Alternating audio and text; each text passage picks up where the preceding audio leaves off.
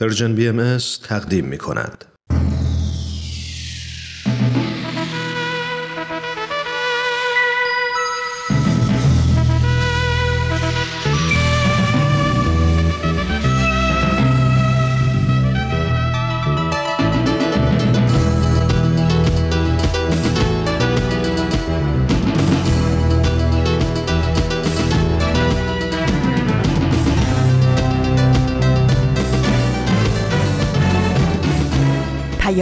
دوست. برنامه ای برای تفاهم و پیوند دلها.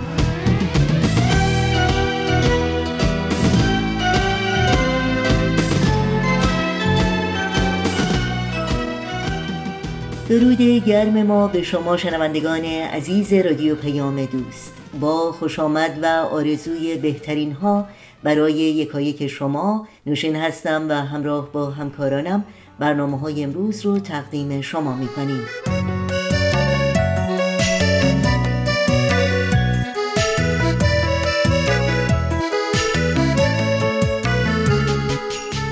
دوشنبه 24 آذر ماه از پاییز 1399 خورشیدی برابر با 14 ماه دسامبر 2020 میلادی رو پیش رو داریم این روزها به یاد تو اتاق مشاوره و میزگرد جوان بخش های پیام دوست امروز خواهند بود که امیدواریم همراه باشید و از شنیدن اونها لذت ببرید.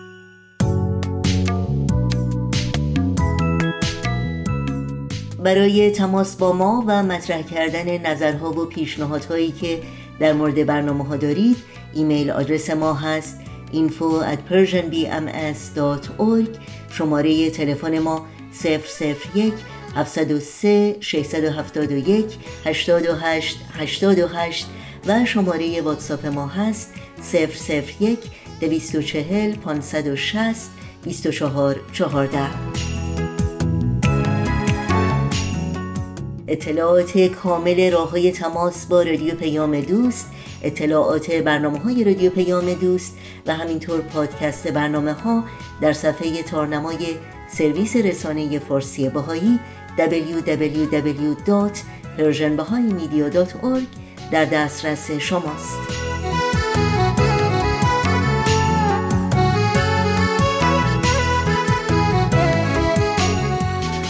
شنوندگان عزیز رادیو پیام دوست هستید.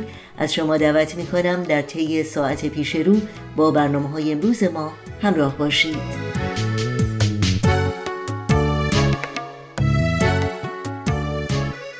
روزها به یاد تو امروز مناجاتی است از حضرت عبدالبها. به یاد همه هموطنان عزیزمون در استان خوزستان که در روزهای گذشته در اثر سیل و آب گرفتگی بی خانمان شدند و حتی عزیزانشون رو از دست دادند. و البته با این مناجات همچنین یادی می کنیم از همه زندانیان وجدان در زندانهای ایران که این روزها مضاعف بر رنجها و محرومیت هایی که هر روز متحمل میشند با خطر ابتلا به بیماری کرونا هم روبرو هستند. یاد شما در این روزها و در همه روزها زنده و پایدار.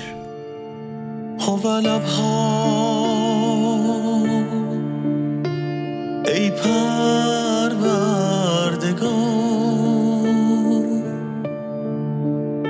هر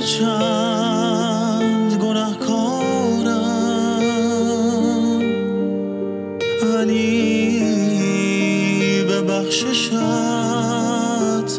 امیدوار. مستمندم و فقیر. توی ارجمند و مجیر.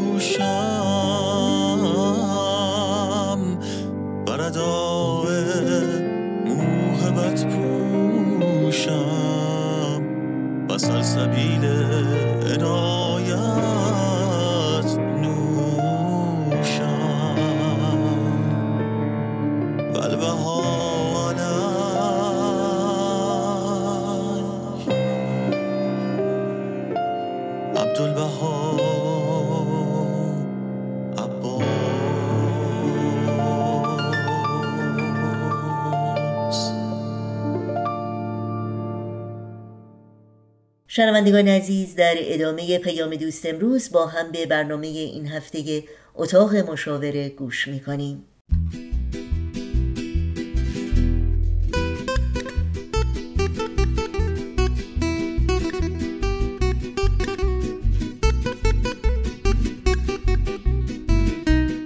اتاق مشاوره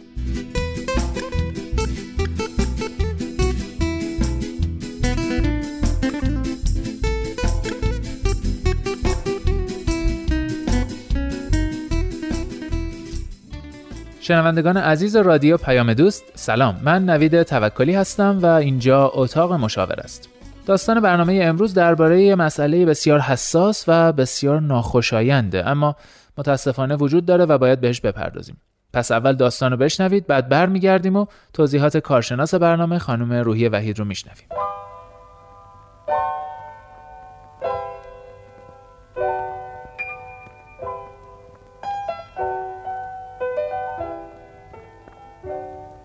من یه مشکل خیلی خیلی بزرگ دارم. بزرگترین مشکلی که توی زندگی مشترک ممکنه به وجود بیاد. اونم اینه که همسرم به من خیانت کرده. الان سر یه دوراهی خیلی سخت گیر کردم. از یه طرف من واقعا زندگیم رو دوست داشتم و دارم و نمی‌خوام خرابش کنم. و از طرف دیگه همش دارم به خودم فکر می‌کنم که اگه ببخشمش از کجا معلوم که دوباره این کار رو تکرار نکنه؟ چجوری می‌تونم دوباره بهش اعتماد کنم؟ اصلا باید ببخشم؟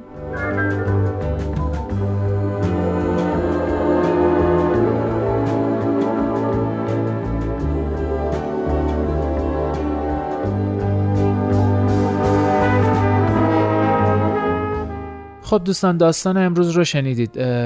مسئله خیانته و مسئله مهمیه تلخه ولی متاسفانه همجور که گفتم وجود داره. امیدوارم که وقت درگیرش نباشید اما اگر خدای نکرده درگیر این قضیه شدید فکر کنم برنامه امروز بتونه کمکتون کنه. خانم وحید خیلی خوش اومدید به برنامه خودتون. توضیحات شما رو میشنویم. خیلی متشکرم. سلام عرض می‌کنم خدمت شما و شنوندگان. این رو بارها تاکید کردم که به نظرم پیمان زناشویی بسیار مقدستر از اونیه که در واقع بخوایم تلاشی برای نگهداریش نکنیم و سریع با هر اشتباه و لغزشی بگیم خب دیگه این آخرش رسید و تمومش می‌کنیم. هر اشتباه و لغزش پیش میاد. حتی اگر به زشتی و بدی اون چیزی است که حالا اسم خیانت بهش داده میشه حتما میشه فرصت دوباره رو براش در نظر گرفت. ولی شرط داره و شرطش خیلی مهمه. اینکه همسر شما به اشتباهش معترف باشه احساس ندامت و پشیمانی بکنه. در واقع بدونه که با شما و با اعتماد شما با زندگی که مشترکن با هم داشتین چه کرده و تلاشش رو بکنه دوباره تا عشق و اعتماد شما رو به دست بیاره. برای برقراری رابطه صحیح و سالم و زندگی مشترک واقعا کار بکنه و این علاقه رو این خواست رو این عزم رو نشون بده. این تعهد خیلی مهمه. اگر که خیانتی کرده و شما اون رو غافل گیر کردین این خب یه به جنبه منفی تری هم داره. یعنی اونقدر شهامت و صداقت نداشته یا اون احساس ندامت رو در خودش احساس نمی کرده که بیاد و خودش اعتراف بکنه و حالا قولی بده یا طلب بخشش بکنه. این به نظر می‌رسه که هنوز درگیر اون ارتباط هست. و شاید اگر که به اصطلاح مچش رو نمی گرفتید هنوز درگیر اون خیانت و اون ماجرا بود. اینجا تصمیم گیری حساستر و موقعیت دشوارتره. خانم وحید حالا در هر دو صورت یعنی چه ما مچش رو گرفتیم چه طرف خودش اعتراف کرده راهکاری هست به صورت مراحل خاص و مشخصی که بتونه کمک کنه ما رو که بتونیم قضیه رو فراموش کنیم یا این مشکل رو حل کنیم یا این درد رو درمان کنیم؟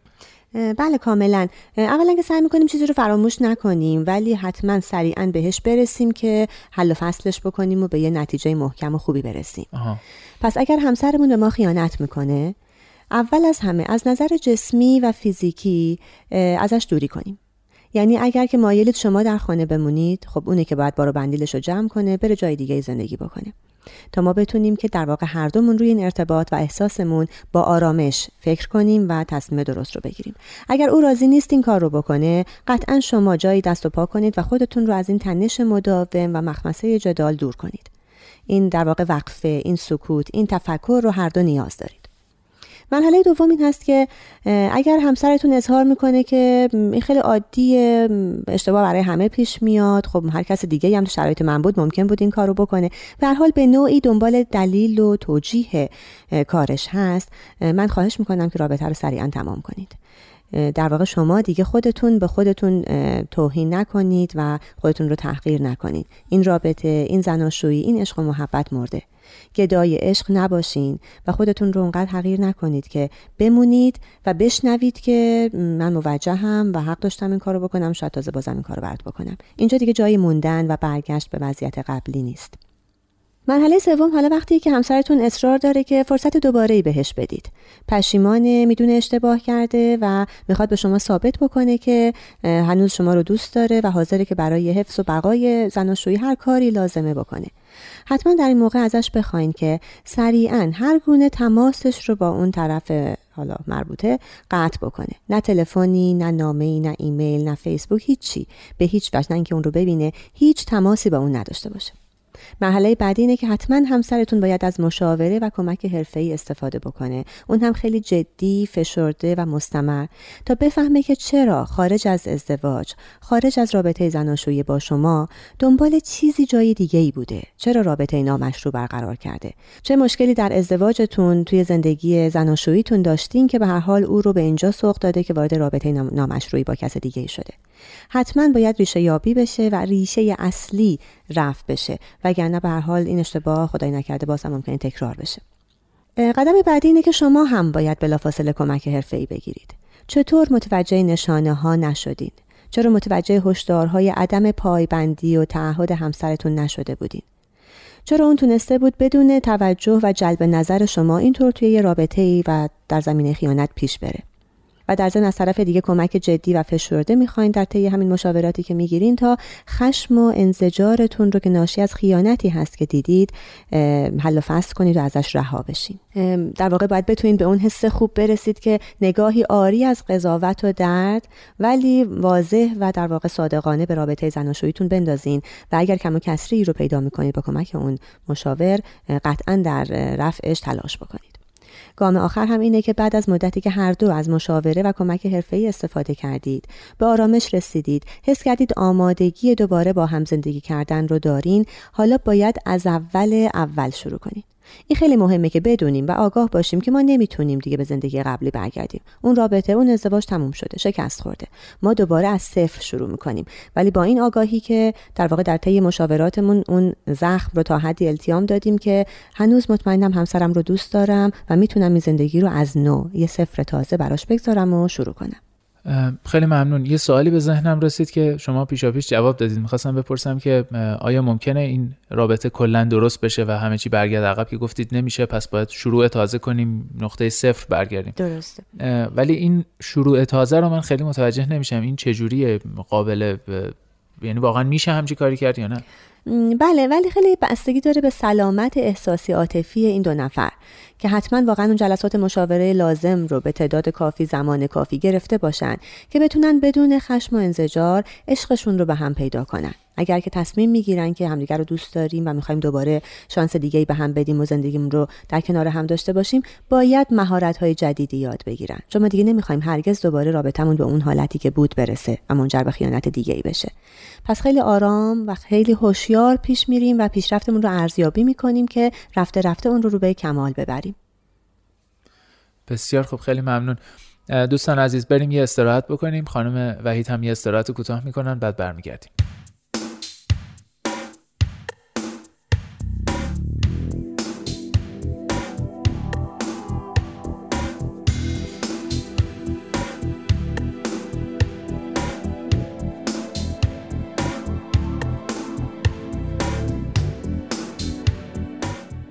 خب دوستان همچنان شنونده چهاردهمین قسمت اتاق مشاوره هستید.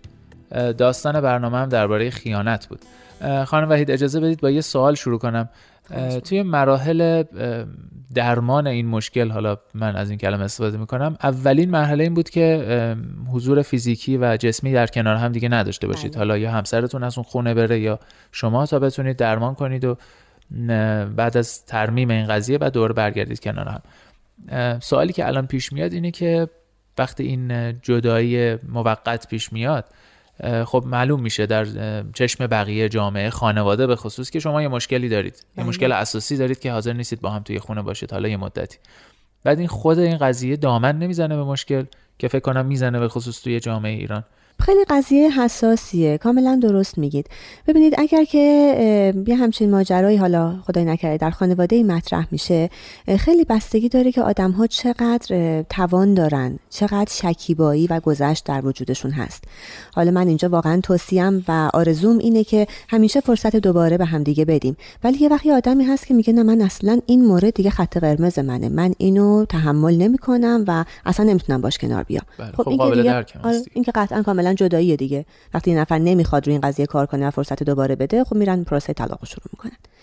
ولی اگر که حالا اون شکیبایی حالا اون عشق اون گذشته حالا به حال این فضیلت ها واقعا در وجودش هست که دلش می‌خواد که بگذره ببخشه و به حال همسرش رو دوست داره و می‌خواد که به زندگی مطمئنتر و سالمتری برگرده ما مجبوریم این وقفه رو بدیم.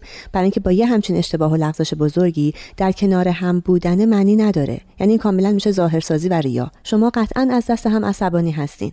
حالا از دست هم که میگم که اون کسی که خودش عامل خیانت بوده شاید از اینکه چرا این اشتباه کرده و خودش رو درک نمی‌کنه و خودش رو سرزنش می‌کنه در واقع این خشم درونش هست. اونی هم که خیانت دیده که خب خیلی محقه که بگه من که داشتم زندگیمو می‌کردم و خدا سرم به کار خودم بود و این چرا همچین مصیبتی گریبانگیر شد. بعد با این حال بعد با این خشم با این در واقع ندونستن که با احساسم باید چه کار بکنم زیر یه سقف بودن شرایط رو بدتر می‌کنه. یعنی قطعا اینها توهین خواهند داشت داد و هوار خواهند داشت. حتی خدای نکرده منازعات و جدال های درشون در بینشون پیش میاد که دلمون نمی‌خواد وضعیت از اونچه که هست بدتر بشه. ما می‌خوایم که یه فرصت دوباره بدیم نه که دیگه اون چیزی هم که هست و نیست و نابود بکنیم از بین ببریم. فقط میمونه اون قسمت که کاملا شما درست میگین. توی ایران ما یه جمعی از دوستان و آشنایان و خانواده داریم که البته گروه های حمایتی ما هستن. یعنی اکثر مواقع این عزیزان تحکیم می‌کنن رابطه زناشویی رو به ما کمک می‌کنن دلداری میدن همدلی می‌کنن. این باز تصمیم فرده که من این رو خیلی سربسته با صمیمیترین دوستم یا خواهر برادرم یا پدر مادرم که به من انقدر نزدیکن در میون بگذارم. خیلی سربسته. ما جزئیات رو در این مرحله که می‌خوایم فرصت دوباره به زندگیمون بدیم علنا و آشکارا برای همه رو دایره نمیریزیم. اینکه مثلا ما به یه مشکل خیلی جدی خوردیم توی ارتباطمون و لازمه که یه مدتی روش کار کنیم و بهش فکر کنیم و خواهش می‌کنم که ما رو درک کنید حالت ما رو بفهمید ما رو فقط حمایت عاطفی بکنید. یعنی حالا انتظار نداشته باشید ما مهمونیامون رو بدیم و بریم و رفت آمد عادی داشته باشیم. در این حد میگم باز خیلی بستگی داره که اون آدم چقدر صمیمیت داره بین خودش و خانوادهش تا کجا رو می‌تونه مطرح بکنه و اینطوری سربسته قضیه رو نگه داره. اگر نه به هر حال میشه توجیه ساخت. شاید مثلا حالا یه سفر کوتاه چند روزه بتونید فراهم کنید یه دوره آموزشی واسه خودت مثلا تعریف بکنی که من یه هفته ده روز دو هفته نیستم. اون وقفه سکوت و جدایی اول ما به هر حال توصیه می‌کنیم که لازم داریم. ولی بعد که وارد ساعت مشاوره شدیم و داریم روی اون تراپیه و روی مسیر درمانی کار می‌کنیم حالا اگر انقدر فشار اطرافیان زیاده می‌تونیم برگردیم و با حفظ در واقع چارچوبا و محدوده های احترام به خود و جداسازیه درمانمون رو ادامه بدیم. خانم وحید سوال بعدی که پیش میاد اینه که مسئله که خیلی طبیعیه توی دعواهامون بعضی وقتا ما برمیگردیم به عقب و مشکلاتی قبلا داشتیم و یه جورایی به رخ طرف می‌کشیم. حالا به خصوص این مورد مخصوص که خیلی هم مورد بزرگیه خیلی راحت می‌تونه یه چماق بشه که توی دعوا بکوبیم تو سر طرف مقابل. توصیهتون در این مورد چیه؟ متاسفانه خیلی نکته درستیه. خیلی ظریف اشاره کردین. خیلی برمیگرده به اینکه چه جور شخصیتی هستیم. هر دو طرف در واقع این قضیه اینکه چه تیپ آدمایی هستن چه نقاط ضعفی در واقع تو وجودشون هست که حالا اگر که قراره روی این نقطه ضعف انگشت گذاشته بشه و جایی فشار بیاد فوری شروع می‌کنیم به حالت دفاعی و اولین چیزی که در حالت های تدافعی داریم همین خاطرات بعدیه که داشتیم در واقع اشتباهاتی که از طرف مقابلمون دیدیم و می‌تونیم اینا رو به قول شما چماق کنیم و بکشیم وسط. اینکه تاکید کردم بر اینکه هر دو طرف دوره مشاوره کاملی رو برن جلسات و زمان کافی رو بگذارن برای همینه که در واقع این آسیب عمیقی که به شخصیت ما به روحیه ما به خلقیات ما وارد شده ترمیم بشه. خیلی دلم می‌خواد که در واقع این آگاهی رو داشته باشن که اون فردی که خیانت دیده همیشه نسبت به خودش با عشق و عزت نفس رفتار بکنه. در واقع همون عشق و احترام و عزت نفسی رو که انتظار داشته از همسرش ببینه حداقل خودش به خودش بده. وگرنه این اون نقطه ضعف شخصیتش میشه که هی می‌خواد که دوباره یادآوری بکنه این قضیه رو. و من خواهشم اینه که اگر قرار فرصت دوباره به همدیگه بدیم اگر قرار دوباره به یک زناشویی متعهده کانون گرم در واقع برگردیم و بخوایم اون رو بسازیم به هیچ وجه نباید. هیچ کدوم از طرفین کاری بکنن که تداعی بشه این لغزش و این خاطره تخت توی زندگیشون. یعنی نه اون کسی که عامل این قضیه بوده خدای نکرده رفتاری صمیمیت بی جایی یه ارتباط مثلا شاید پوشیده و پنهانی به هیچ وجه نباید دوباره ریسک بکنه و یه همچین چیزی رو ایجاد بکنه که ذهنیت خیانت دوباره در ذهن همسرش مطرح بشه باز بشه. و اون کسی که خیانت دیده هم در واقع واقعا باید ببخشه. این کلمه ای که گفتم که یه سفر جدیدی می‌ذارن و دوباره از اول شروع می‌کنن به معنای واقعی باید این کار رو بکنن. توی سفر جدید دیگه ما گذشته ای نداریم که بخوایم بهش برگردیم. یعنی اصلا این دیگه نباید جزی از خاطرات و زندگی من باشه و اصلا حق ندارم که یادآوریش کنم. من خیلی وقتا دیدم همسرانی که بهشون خیانت شده یه جوری خودشون رو حالا دیگه سزاوار این خیانت می‌بینن یعنی انگار مقصر می‌بینن. این همون عزت نفسیه که میگم لطمه دیده. خیلی روی این بخش باید کار بکنن که برای خودشون احترام قائل باشن و مطمئن باشن که اگر مشکل در زناشوییشون بوده. حالا با اون تلاشی که کردن با اون جلسات مشاوره که رفتن با اون کندوکاوی که کردن نقطه ها رو در آوردن نقطه ضعف رو در آوردن و یا تقویت کردن یا تعدیل کردن یا حذف کردن و در واقع عزت نفس تخریب شدهشون رو دوباره بسازن. یه همچین شخصیت محکمی که دارای عزت نفس هرگز به خودش اجازه نمیده که از یه همچین لغزشی که همسرش کرده سوء استفاده کنه و دوباره بهش در یه جایی یادآوری کنه. بسیار خوب. ظاهرا کلید ماجرا تو همین نقطه صرف گذاشتن است که با اینکه سخته ولی بله. ظاهرا تنها راهه. شنوندگان عزیزی استراحت کوتاه می‌کنیم برمیگردیم.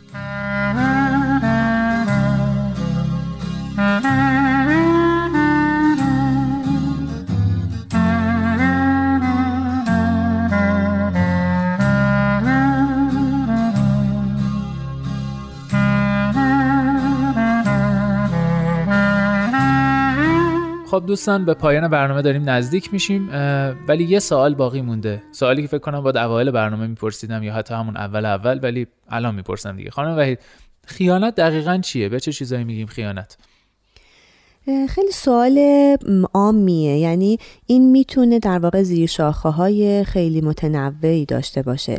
ولی اول از هر چیزی برمیگرده به اینکه اون آدم ها چه تعریفی از این ماجرا بین خودشون گذاشتن. یعنی خیلی مهمه که شاید توی همون زمان آشنایی شاید موقعی که قرار ازدواج داریم با هم می‌ذاریم خط قرمزامون رو به هم دیگه بگیم. اینکه مثلا من دوست ندارم تو تنها مهمونی بری که من آدماشو نمی‌شناسم. یا اینکه دلم نمی‌خواد که مثلا توی این شبکه های اجتماعی تنها بری باز خودت بگردی یا اکانت باز کنی. نمی‌دونم. به خود آدم ها بستگی داره. ولی تعریفی که حالا به صورت عرف حالا به صورت جامعه پسند ما ارائه میدیم این هستش که هر وقت من نوعی دلم خواست که وارد یک رابطه احساسی عاطفی با فردی بشم از جنس مخالفم که حتما نمی‌خوام همسرم بدونه. یعنی دلم می‌خواد پوشیده و پنهان بمونه. اگر حتی مثلا وارد فیسبوک میشم دلم می‌خواد که همسرم در کنارم نشینه یه موقع. نبینه من چه کار می‌کنم چه کامنت هایی می‌ذارم. و با آدم هایی در ارتباطم که یه جوری برای من هیجان انگیزن احساس برانگیزن و میگم باز تاکید می‌کنم پوشیده و پنهان از همسرم مایلم این کار رو بکنم این زنگ خطره. باید بدونم که این می‌تونه مسئله ساز باشه و می‌تونه به خیانت منجر بشه. خاطرتون باشه داستانی داشتیم حتی یک بار که یک آقایی مجلاتی با عکس های مبتذل یا سایت های اینترنتی مبتذل رو می‌دید یعنی در واقع با پورنوگرافی وقتش رو میگذروند. اشاره کردم اونجا هم این هم نوعی از خیانته. چون شما اون مقداری از انرژی جنسیتون رو اون مقدار از احساس و در واقع شاید میل جنسیتون رو جای دیگه ای خرج می‌کنید که با همسرتون نیست. و این هم می‌تونه در واقع یکی از زیر شاخه های خیانت تلقی بشه. پس این مفهوم این معنی دقیقش برمیگرده به خود آدم ها چه حد و حدودی برای همدیگه می‌گذارن چه جوری اون رو تعریفش می‌کنن ولی به طور کلی هر رابطه حسی احساسی که می‌خواهید که حتما پنهان نگهش دارید و همسرتون ندونه. چیزی که من متوجه شدم اینه که باید شفاف باشیم با هم و هر جا که بخوایم پوشیده باشیم و بخوایم پنهان کاری بکنیم به حال یه جوری آغاز راهیه برای خیانت. دوستان عزیز به پایان برنامه رسیدیم. امیدوارم که شاد و خوشبخت باشید. هیچ وقت درگیر چنین مشکلاتی نشید. ولی اگر خدای نکرده درگیر مشکل شدیم امیدوارم برنامه ما بتونه بهتون کمک کنه. خدا نگهدار.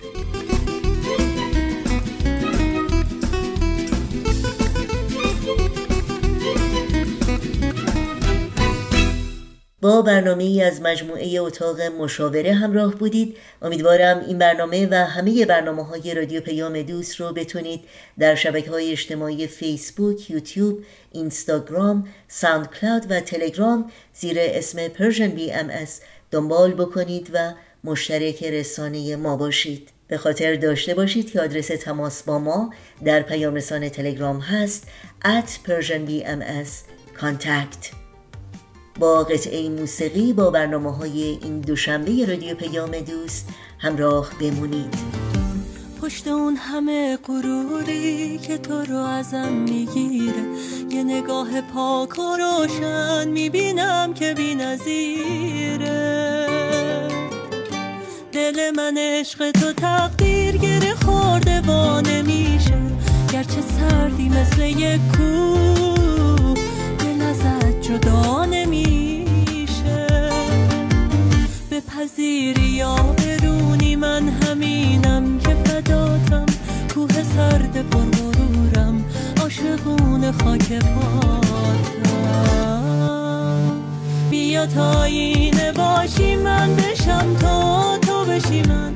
واسه هم زنده بمونیم تو بشی جون من بشم تا.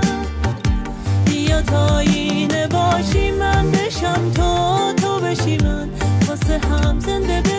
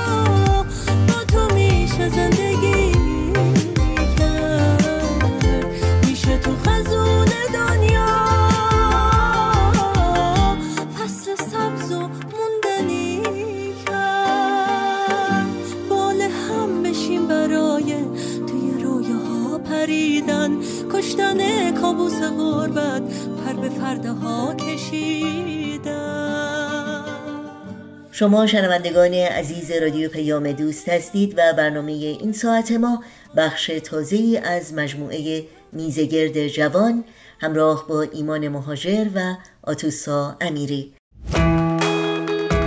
من یه جوونم شاد و پر انرژی. اما کلی سوال دارم که بدون جوابه. سوالاتی که جوابشو شاید تو بدونی. پس بیا همراه من شو. تا تو این مسیر من و تو ما بشیم. پس حالا که من و تو ما شدیم تو هم دست تو بده من. تو هم دست تو بده من. بده من. واسه تو روحی توی تن.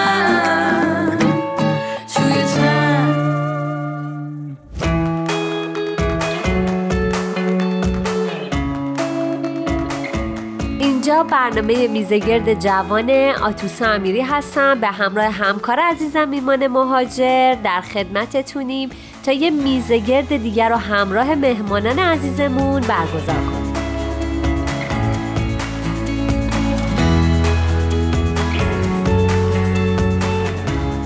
بله خیلی ممنون که ما رو همراهی می‌کنید. ممنون میشیم که در ابتدای برنامه مهمانانمون خودشون رو معرفی بکنن. در خدمتون هستیم. سلام عرض می‌کنم خدمت شنوندگان عزیز. من سعید زاره هستم 26 ساله. ممنونم. با عرض سلام منم فارس مهرگان هستم 23 ساله.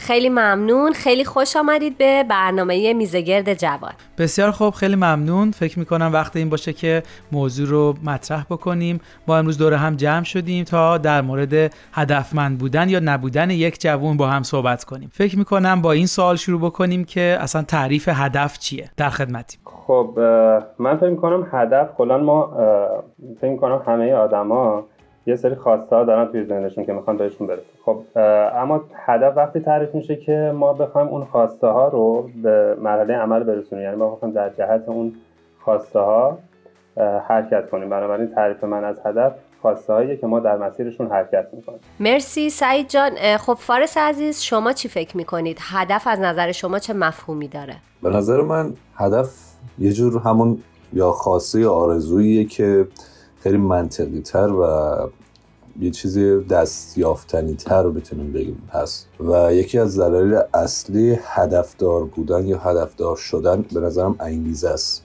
چیزی که توی اون محیط زندگی توی اون محیطی که طرف رشد کرده اون هدف به وجود میاد. متشکر خب ایمان عزیز شما چی فکر می‌کنید؟ بله منم اینجوری فکر می‌کنم که هدف به نظر من یک نیاز یا یک خواسته است که همونطور که صحبت شد برنامه های اجرایی براش تنظیم می‌کنیم و به طور کل فکر می‌کنم هدف یک مسیر و یک فرایندیه که افراد برای رسیدن به خواسته هاشون قدم برمیدارن درش و اصولا یک انتخاب خیلی بزرگ هست و محور زندگی افراد خواهد شد چرا که تمام ابعاد زندگی برای رسیدن به اون هدف تلاش می‌کنه.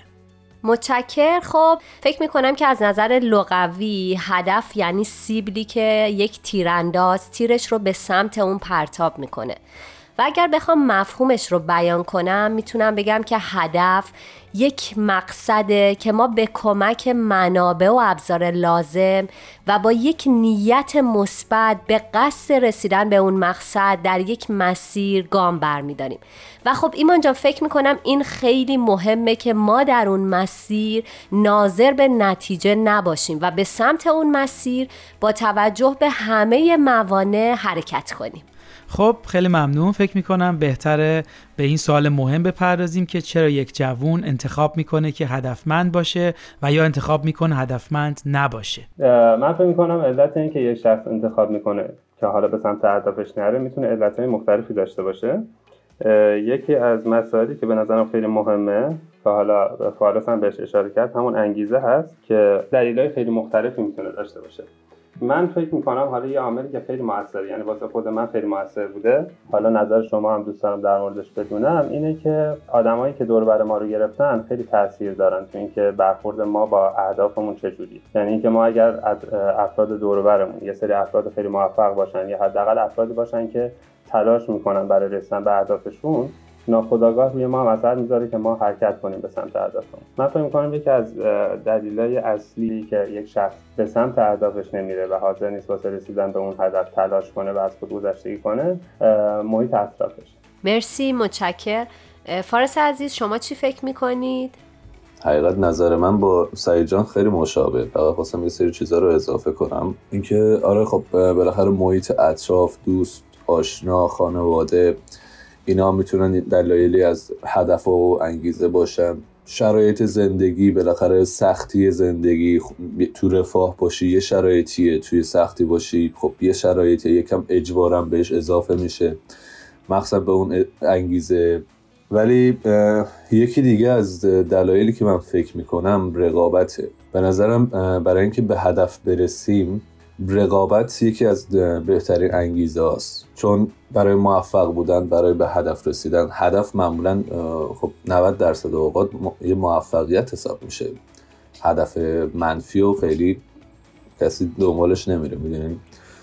پس اکثر موفقیت ها رو می‌تونیم بگیم با رقابت به دست میاریم بهترین شرکت های مثلا دنیا به دلیل رقابت پیشرفت می‌کنن. تو اگه مثلا می‌خوای بهترین بدن ساز باشی خود خب میری پس رقابت می‌کنه میگه فلانی مثلا اینجوری فلانی 40 ساعت در هفته کار می‌کنه بدنسازی خب پس منم باید مثلا 40 ساعت به کار کنم یا من 50 ساعت کار می‌کنم که بهتر باشم. پس این یه جور رقابت میشه. ما اگه بخوایم دقیق تر نگاه کنیم در روز ما حداقل حداقل بیش از شاید ده بار داریم خودمون رو مقایسه می‌کنیم. حتی ناخواسته و سعی می‌کنیم رقابت کنیم. با چه می‌دونم خواننده مورد علاقمون بازیگر مورد علاقمون دوستامون آشنامون همیشه دوست داریم بهتر باشیم. این رقابت خودش انگیزه واسه موفق بودن یا به هدفمون رسیدنه. من فکر می‌کنم که همه جوونا دوست دارن هدفمند باشن اما اون منابع درونی که استعداد، توانایی، امید، انگیزه هست رو دارن. اما اون منابع بیرونی که حمایت خانواده، ثروتمند بودن، تحصیلات، مطالعه، آگاهی و خیلی از موارد این چنینی رو ممکنه نداشته باشن. که حتی اگه یکی از اونها هم نباشه می‌تونه کمک کنه که ما تاثیرات منفی بگیریم. من یه موضوعی رو دوست داشتم اضافه کنم. اینو من قبول دارم که اکثر آدما این میل به کمال و پیشرفت رو تو خودشون دارن. یعنی همه دوست دارن پیشرفت کنن به یه جایی برسن یک شخص مفیدی باشن واسه جامعه. این فکر می‌کنم مشترک تو همه. اما همون مسائل بیرونی یا فاکتورهای بیرونی که لازم هست برای رسیدن به اون هدف رو شاید بعضیا ندارن توی زندگیشون. یا شاید دارن نمی‌تونن درست استفاده کنن. یه موضوعی هم که می‌خواستم اضافه کنم در مورد صحبت فارست این مسئله رقابت به نظر من خیلی می‌تونه مفید باشه. اینکه رقابت سالم داشته باشی و میل به این داشته باشی که حالا پیشرفت کنی. یه نفرم کنارت هست که به خوبی خودته و می‌تونی در کنار هم به پیشرفت هم کمک کنی. این خیلی خوبه و خیلی ایدارگرایانه هست. اما در عمل من فکر کنم خیلی از موقع یعنی من خودم به شخصه دیدم افرادی رو که توی این فضای رقابت مسابقه و مقایسه اون هدف گم میشه. یعنی براشون اون هدف گم میشه و فقط به این این قضیه فقط براشون مهم میشه که بخوان تو اون مسابقه برنده باشه حالا ممکنه که در این راه حالا اون رقابت سالمه بره کنار یا نره یا ممکنه اون شخص اصلا از رقابت دست بکشه. چون فکر می‌کنه دیگه نمی‌تونه برنده باشه تو اون رقابت. می‌دونی دیگه رسیدن به اون هدفه به عنوان حتی شاید نفر دوم واسش اهمیت نداره. مرسی. من فقط می‌خوام یه نکته رو اشاره بکنم که چون که در رابطه با رقابت صحبت کردید می‌خوام بگم که من خیلی موافقم که آدما در مسیر رسیدن به اهدافشون همیشه خودشون رو مقایسه کنن ولی با خودشون فقط با دیروز خودشون و امروز خودشون و خودشون رو در پنج سال آینده ببینن و برای اهدافشون برنامه ریزی کنن. اما اگر می‌خوان که با کسی خودشون رو مقایسه کنن بهترین راهکاری که به ذهن من می‌رسه اینه که توی اون مسیر بعد از تحقیق و مشورت و مطالعه‌ای که داشتن برن و الگوهای موفقیت اون فرد رو دنبال کنن حالت مدل برداری کردن. یعنی اینکه نرن شرایط خودشون رو با شخصی مقایسه کنن چون شرایط نسبیه و یکسان نیست. اما می‌تونن الگوهای موفقیت اون فرد رو بردارن و با شرایط خودشون اون رو بسنجن و اون الگوها رو دنبال کنن تا به اون موفقیت و به اون هدف دست پیدا کنن.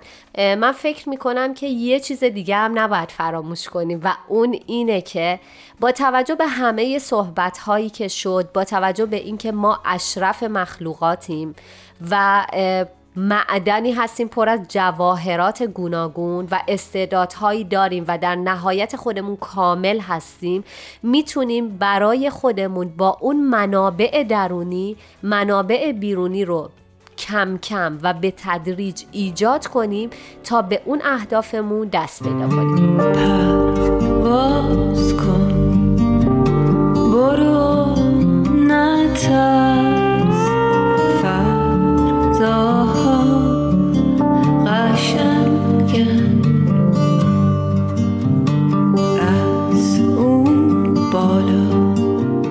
خیلی ممنون ازتون که تا اینجای برنامه ما رو همراهی کردید. خب فکر می‌کنم خیلی خوب باشه روی راهکارها هم صحبت بکنیم. من فکر می‌کنم یکیش اینه که سعی کنیم افرادی که هدفمند هستن رو دنبال بکنیم یا بهتر بگم دوستانی داشته باشیم که در زندگیشون هدفمند هستن و دوم سعی بکنیم از هدفهای کوچیک تو زندگیمون شروع بکنیم و سعی کنیم این هدفها رو بزرگ و بزرگتر بکنیم. مرسی. فارس عزیز شما صحبتی دارید اضافه کنید؟ بله همینجور که ایمان جان گفتن خب هدفهای کوچیک خیلی مهمه. وقتی هدفهای کوچیک رو به اتمام میرسونی به هدفت می‌رسی یه حس پیروزی یه حس اعتماد به نفس یه حس دوباره سر پا بودن به دست میده.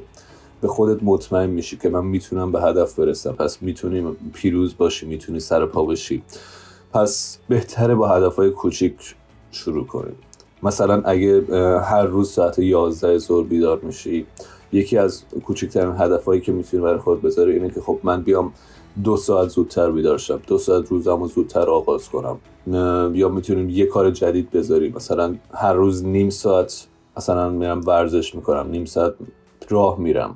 هدف های کوچیک و بعد از اینکه یک ما مثلا این کار رو انجام بدی یه حس اعتماد به نفس یه حس پیروزی به دست میده که من هدفی که انتخاب کردم و بهش رسیدم. خیلی عالی بود. آره منم فکر می‌کنم این شروع کردن با هدف های کوچیک خیلی می‌تونه کمک کنه. به علاوه این که من فکر می‌کنم وقتی ما هدف های بزرگتر هم انتخاب می‌کنیم دو تا موضوع خیلی می‌تونه کمکمون کنه اینکه بتونیم ادامه بدیم این مسیر رو. یکی اینکه ما بیایم واسه اون هدف زمان تعیین کنیم به نظر من. اینکه مثلا ما بخوایم بگیم که من می‌خوام امتحان مثلا آیز بدم. اینکه ما فقط یه خواسته داشته باشیم تا اینکه بخوایم واسه ددلاین تعیین کنیم خیلی تفاوت ایجاد می‌کنه. یه مورد دیگه هم که فکر می‌کنم در راستای صحبت های فارس هست اینکه ما همون واسه هدف های بزرگمون هم بیام تقسیمشون کنیم به قدم های کوچکتر. یعنی ما مثلا اگر می‌خوایم مثلا ده کیلو وزن کم کنیم بیام اینو روی برنامه زمانی تقسیم بندی کنیم که مثلا تو هر مثلا یک ماه چقدر ما وزن کم کنیم که مثلا بتونیم نهایتا به اون هدف نهاییمون برسیم. که این حالا می‌تونه چند تا مزیت داشته باشه به نظر من. اینکه ما به هر کدوم از این پله ها که می‌رسیم این انگیزمون رو زیاد می‌کنه که ادامه بدیم واسه رسیدن به پله بعدی و از طرف دیگه مدیریت کردنش خیلی راحت‌تر میشه. یعنی حالا اگر به هر دلیلی توی بازی زمانی این از مسیر گم شدیم این که ما بدونیم که به نقطه بعدی نرسیدیم به اون یه مثل یه هشدار میمونه که باعث میشه ما برگردیم دوباره به مسیر فکر کنید دو تا مورد خیلی مهم من هم در آخر می‌خوام اضافه کنم که آنتونی رابینز یکی از بزرگان هدفمند و موفق در دنیا میگه که تفاوت بسیار است بین آن چیزی که انسانها می‌توانند انجام دهند تا آن چیزی که اکنون انجام می‌دهند. و در آخر هم اضافه می‌کنه که چشماندازی برای خود ایجاد کنید و هرگز اجازه ندهید محیط باور سایر مردم یا محدودیت های گذشته باعث اثرگذاری روی تصمیمتان برای رسیدن به اهدافتان شود. مرسی خیلی عالی بود. من فقط با این صحبتی که شما خوندید یاد یه نکته افتادم. خیلی واسه من جالب بود. این بود که جایی میخوندم که اگه یک انسان روی کره زمین بتونه یک کاری رو انجام بده این نشون میده تمام انسانهای دیگه اون قابلیت رو دارن. و این خیلی واسه من جالب بود. چرا که بعضی اوقات فکر می‌کنم شاید اون افراد خارق العاده هستن شاید توانایی خاص دارن. ولی وقتی به این نگاه کنم که این ویژگی در همه ما وجود داره و فقط باید تلاش بکنیم و صبور باشیم می‌تونه نقطه امیدواری باشه برای رسیدن به اهدافمون. خیلی ممنون. خیلی خوش آمدید. به برنامه میزگرد جوان در کنار شما یاد گرفتیم. مرسی فارس و سعید عزیز. ممنونیم ازتون. خواهش می‌کنم. قربان شما. ممنون که ما رو دعوت کرد موفق و معید باشید و فکر می‌کنم حالا نوبت شما شنوندگان عزیز باشه که به این سوال پاسخ بدید که انتخاب هدف و هدفمند بودن چه اهمیتی برای یک جوان داره. مرسی که ما رو همراهی می‌کنید. موفق و پیروز باشید.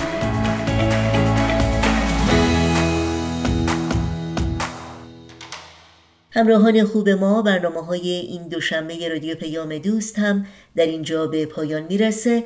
همراه با تمامی همکارانم در بخش تولید رادیو پیام دوست از همراهی شما سپاس گذاریم و شما رو به خدا میسپاریم. تا روزی دیگر و برنامه دیگر شاد و پاینده و پیروز باشید.